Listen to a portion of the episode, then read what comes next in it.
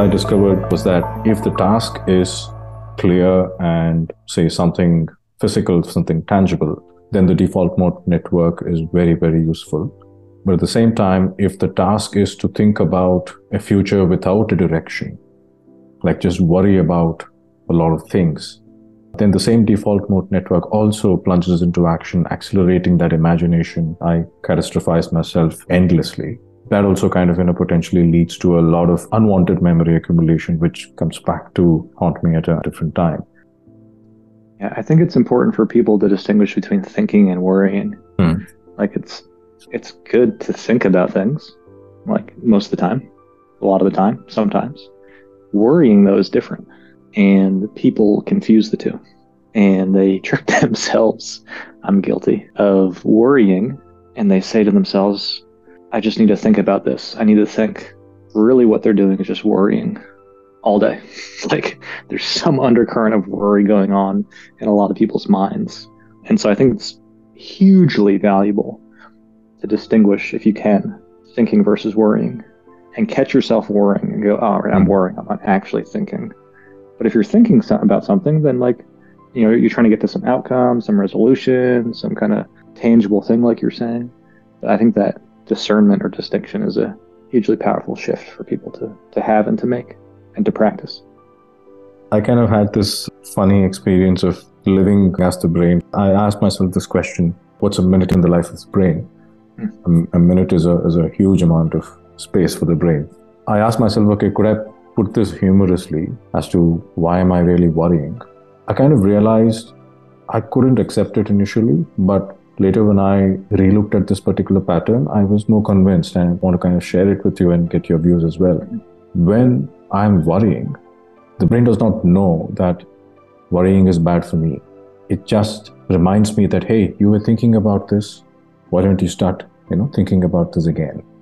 And mm. off I go uh, you know start worrying so so uh, from the perspective of the brain the brain thinks it's advising me well.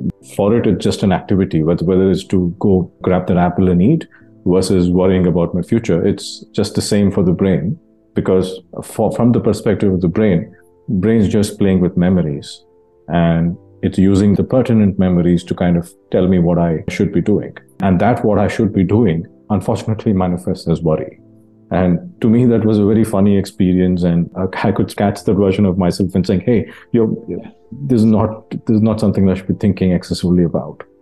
Right. Yeah, I think that um, to respond to that, people have trouble making that distinction, and I think that it's worthwhile for people to also get it better, at least a little better, at clarifying that worry it often feels for me abstract. I'm mm. worried about something. I can't quite put my finger on it. Correct. But if I can look at it and really try to define it, then I can start to clear it up and the feeling will resolve. It's almost like my mind is bringing up things that deserve my attention. And if I can look at them clearly, they will resolve and then my body and my brain go, "Ah, oh, finally, thank you." It's almost like it wants to be made explicit, or it wants recognition. It wants to have been processed, just so that I can adjust my behavior. So I'll, I'll give you an example. I'm feeling this undercurrent of worry, not quite sure what it is. Nothing's happened recently, but if I take the time to notice, I can feel that it's really about work and it's about something that does deserve my attention. And I'll spend a few minutes maybe writing some thoughts down, getting more clear. Maybe there's even an action I want to take. I need to send an email, send a reminder, clarify the plan. And once I do that, there's this resolution.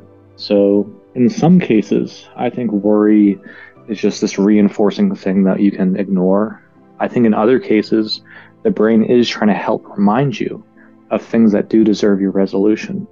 And maybe it's like a work thing, maybe it's a personal thing, maybe it's an interpersonal thing.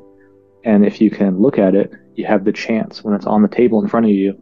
If you're not overwhelmed, if your window of tolerance is great enough, you have the opportunity to transform it, resolve it, and that might give you a lesson or an mm-hmm. insight about how you want to be, who you want to be, and it actually will change your experience and your trajectory, your life trajectory a little bit to be happier, more fulfilled, more aligned with who you are and what you want to do. So I think that's another feature of the brain. It's interesting how you put it. I, I like the way you put it, which is, you know, good to define your worry, right? Put a finger on your worry and say, okay, what am I really worried about? And I think in, in most cases, we might realize that, okay, I'm, I'm actually worried about nothing. Everything's going okay. yeah. Great. What a lovely experience that would be. Yeah, exactly. Yeah. I've experienced that sometimes. When I ask myself, okay, what am I worried about? Oh, nothing. Then why were you in such a gloomy mood? Like, I don't know.